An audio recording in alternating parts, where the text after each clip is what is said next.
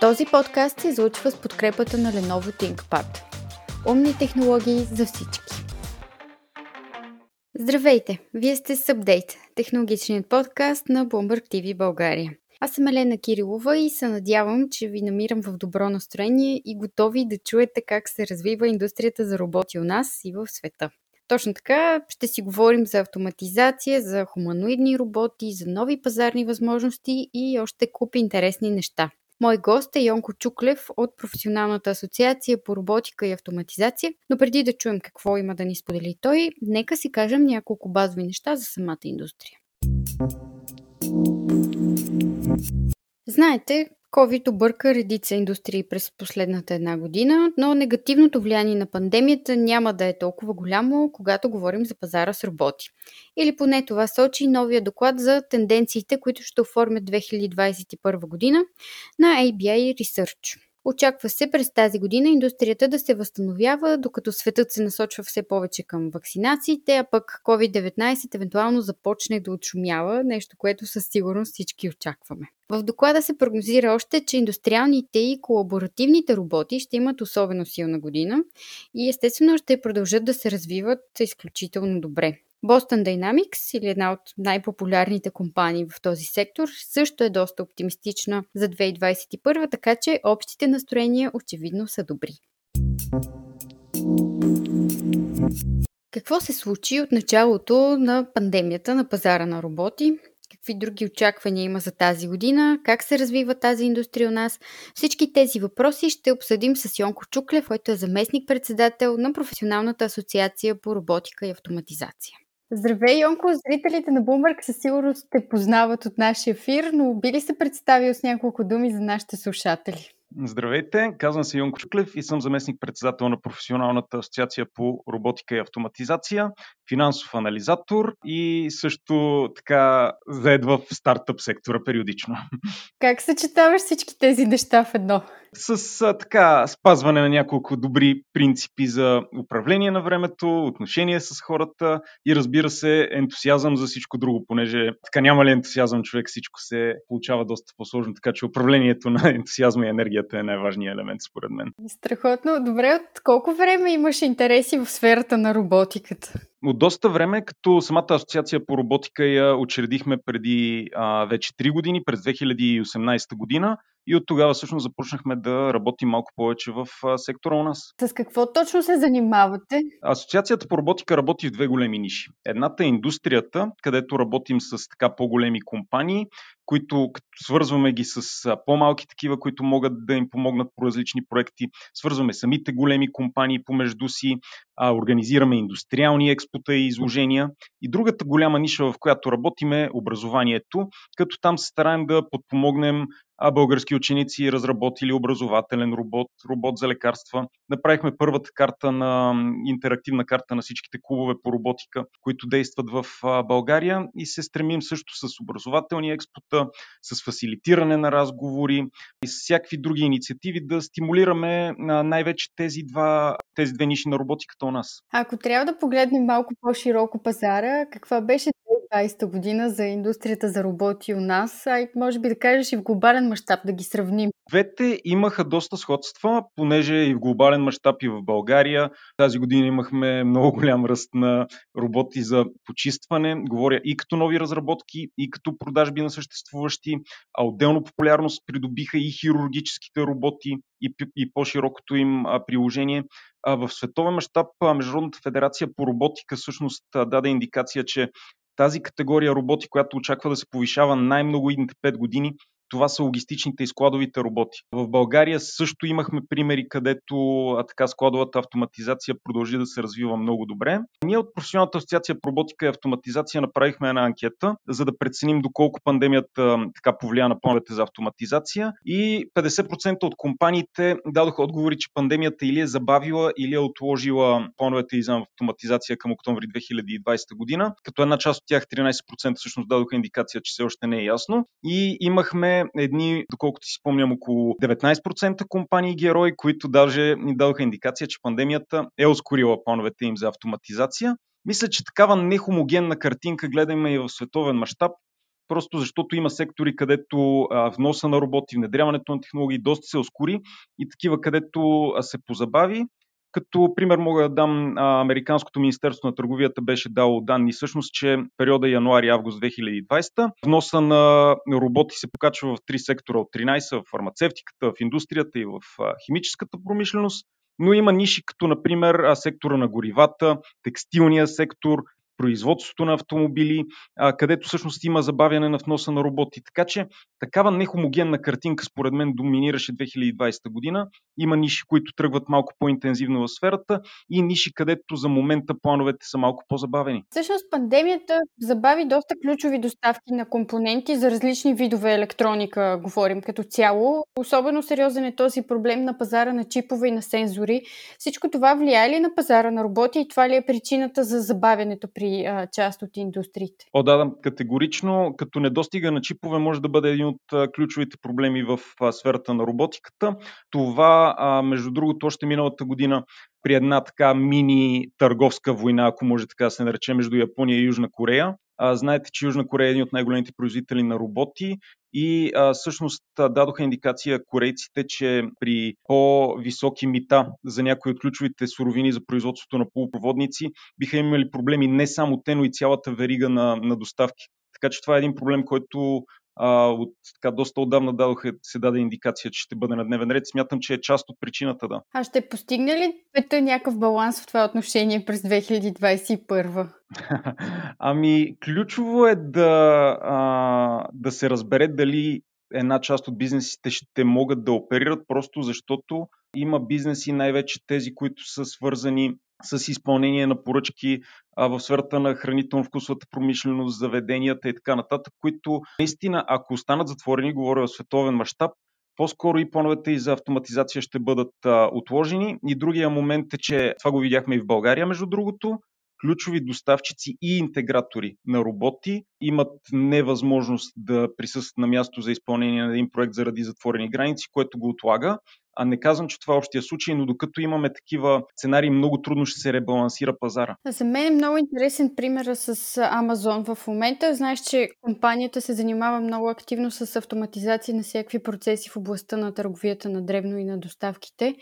И в щатите се говори все повече за това, че нейните конкуренти, предимно търговските вериги, ще започнат серия от сливания и придобивания, за да могат да се справят с конкуренцията на Amazon.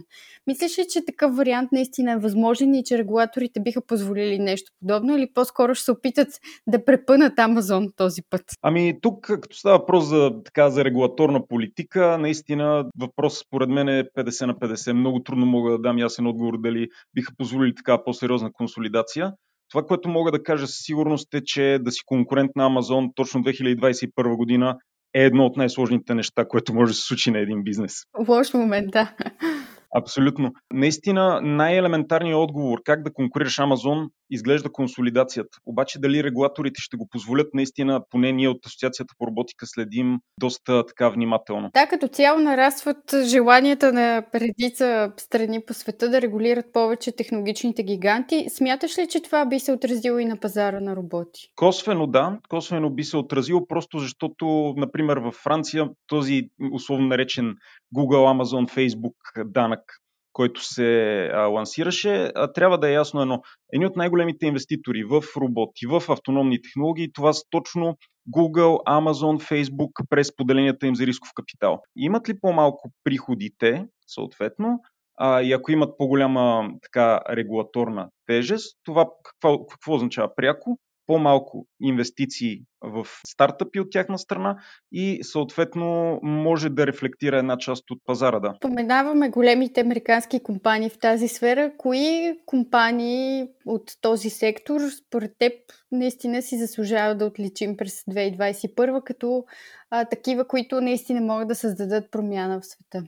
Доста са, като тук е момента да кажа, че особено една част от компаниите като Festo, Ей Би Би, FANUC, дори и Boston Dynamics. Знаете, че продължиха много интензивно с а, плановете си. А, много а, минаха разработките им до някъде на следващото ниво. Intuitive Surgical, които произвеждат хирургическата система DaVinci, също бяха много интересен пример, а, особено връзка с това, което казах за хирургическите роботи. Hanson Robotics заявиха така най-амбициозните планове в хуманоидната роботика, бих казал, за последните поне четири-пет години. Така че това са част от компаниите, като... А, най-вероятно доста пропускам, това с тези, които ми изникват само на, на пръв поглед.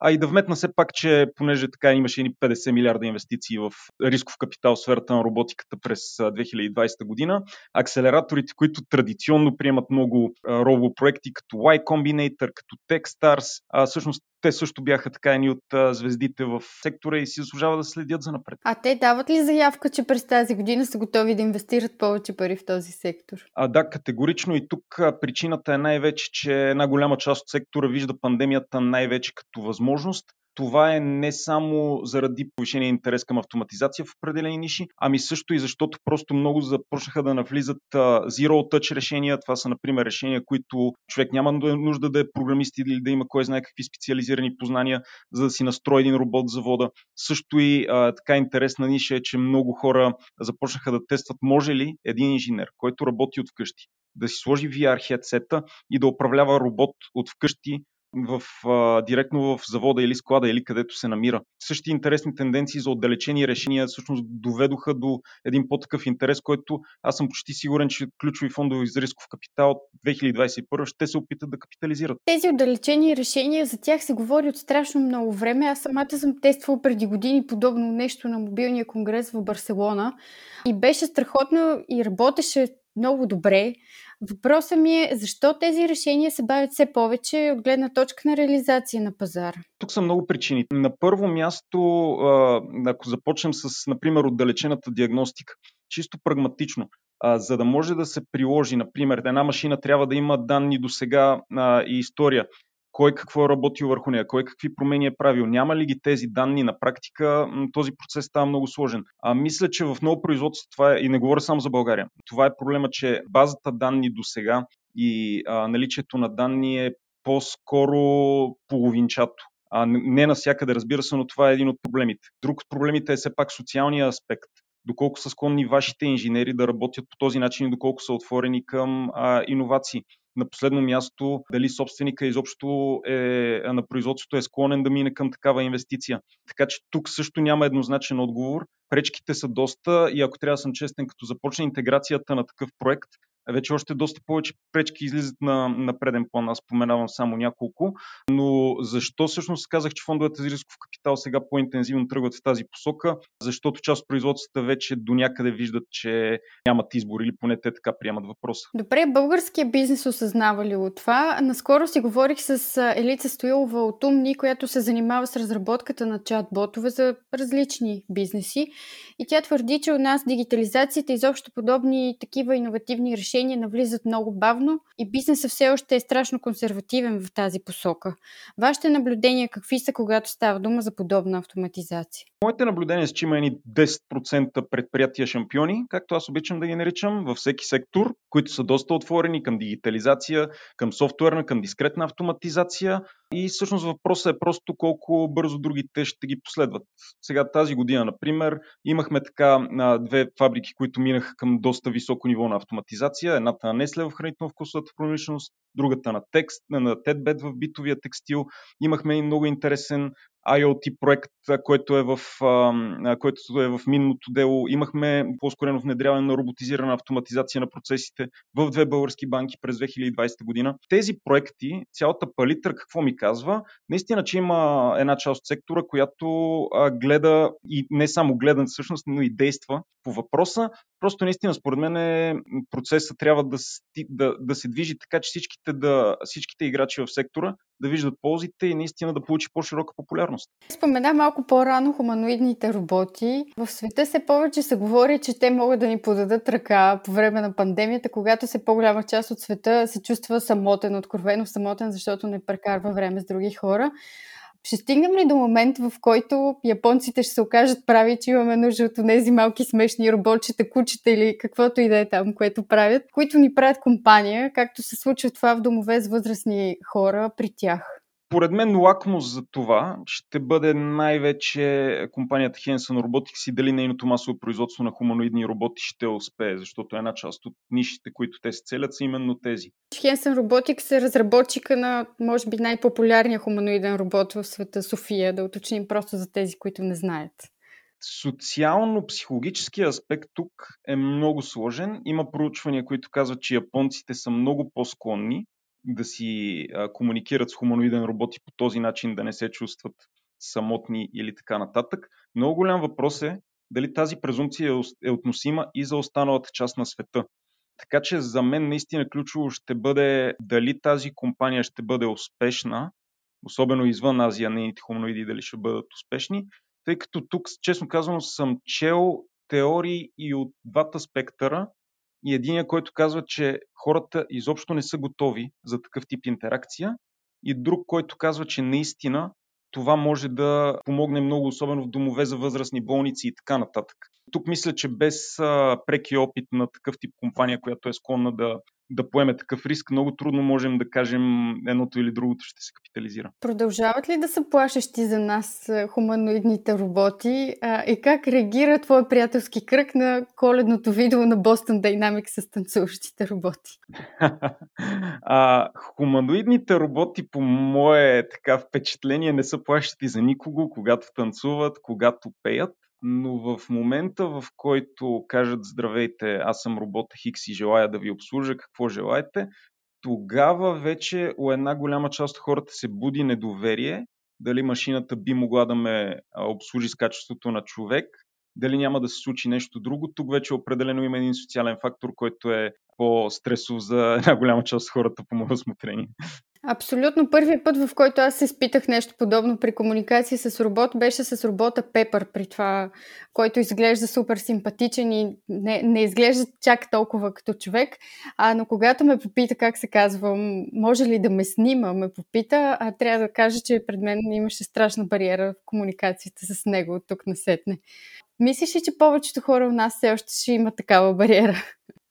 Инстинкта ми ми казва да. Искам ми се да засегнем още една важна тема. Четох, че индустрията като цяло страда от липса на кадри. Колко сериозен е този проблем в България? Особено за тези компании, които условно нарекох шампиони, бих казал, че това е в топ три със сигурност на най-сериозните проблеми. Ако питате някой от тях, мисля, че ще потвърдят това, което казвам. И именно поради тази причина всъщност в Асоциацията по роботика се фокусираме доста върху образователния сектор, включително workshop и вебинари и така нататък. И получаваме подкрепата на най-голяма част от индустрията, защото те осъзнават, че това е проблем и насоките, в които работим, включително две хиляди двадесет и първа от приоритетите ни е дуалното образование, където естествено работим много интензивно с индустрията, дават заявка просто, че това е един проблем, който е ключов и трябва да се стремим да подобрим още сега, така да го кажем. Работите над нещо, което наричате хардуерен инкубатор. Би ли разказал повече за него? Да, както казах, две години наистина видяхме деца в България, които правят буквално деца. Говоря за младежи, които нямат единадесети дванадесети клас, които правят много интересни неща, роботизирани ръце, роботи за лекарства, образователни роботи, кутии, които се занимава, които са базирани на интернет на нещата, които имат сензори за температура, за влага, така нататък. А, и това, което нас не се иска да направим и тази така липса, която виждаме на българския пазар, е, че както знаете, на Запад особено има много акселератори фокусирани върху хардуер, които помагат на първо място да се изчисти концепция, функционалности, а на следващо място всичките възможни технологии, които могат да се приложат, за да се подобри една разработка. Дали е машинно зрение, дали е машинно самообучение, дали е някакъв а, друг тип motion control или каквото и да е. И на следващото място стратегията за излизане на пазара. В България фокусиран върху хардуер такъв тип инкубатор все още няма. Нашата идея е най-вече с нашите партньори от индустрията, които разполагат включително и с а, а, хардуер за тестване, включително и с лаборатории, с такива играчи като Българската академия на науките, като София Техпарк, всъщност да помогнем на една част от сектора, която има основно хардуерен проект, наистина да мине на следващото ниво, където има един прототип, готов за пазара. Това е голямата ни цел. Получаваме така широка подкрепа от индустрията, наистина множество инженери, множество а, ръководители на дружества се свързаха с нас и казаха: ние желаем да участваме и да подпомогнем с каквото можем. Дайте ни индикация как.